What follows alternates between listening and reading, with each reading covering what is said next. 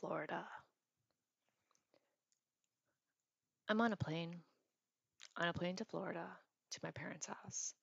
This is the first time I'm going alone this time of year. I've always traveled with Zoe.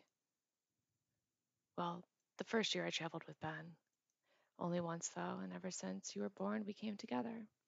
Me and you. Always on Allegiant flights, either from Niagara or Rochester. Last year we traveled next to Maggie Brooks. She was so taken with you. How well you traveled. Well, duh, little one. You traveled like an ace and better than some adults I know.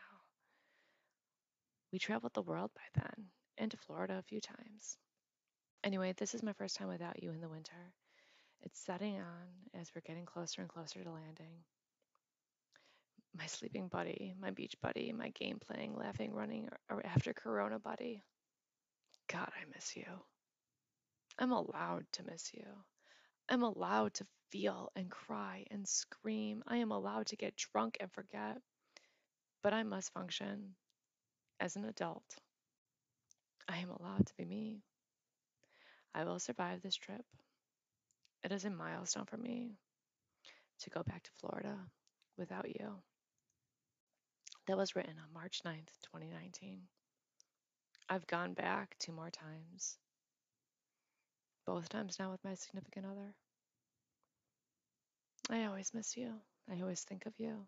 I always remember you running up and down the dock at Steve's. Steve's my captain, by the way. He talks of you, how funny and cute you were. Everybody does. We all miss you, little one. Thank you for listening.